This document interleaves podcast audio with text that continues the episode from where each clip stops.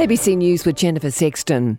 The Trump administration will today sound out the Australian government on joining naval patrols against Iran in the Persian Gulf during annual talks in Sydney. The talks bring together alliance ministers for foreign affairs and defence from the two countries.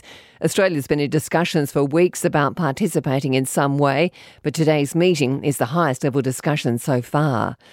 Russian police have detained 600 people, according to a group monitoring today's pro democracy de- demonstrations in Moscow. The protests follow opposition leader Alexei Navalny's jailing last week after he called for demonstrations in Moscow in response to the suppression of opposition candidates in local elections.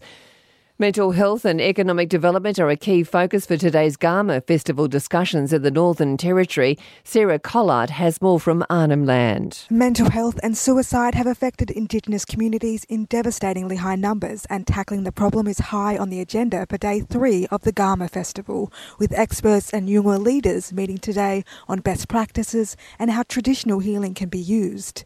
Economic development and funding streams within Indigenous communities will also be discussed with concerns being raised about how local, state, and federal funding is being allocated within communities. A man who uses a psychiatric assistance dog has been denied compensation for the costs of the animal. Isaac Nowroozi reports. The man suffered post traumatic stress disorder after responding to the Mitchell factory fire of 2011. The man's wife bought a dog, which became his support animal.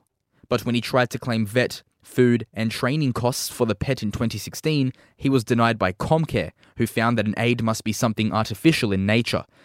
He took the case to the Administrative Appeals Tribunal, but was denied there as well, saying Parliament hasn't intended to offer injured workers compensation for the cost of assistance animals.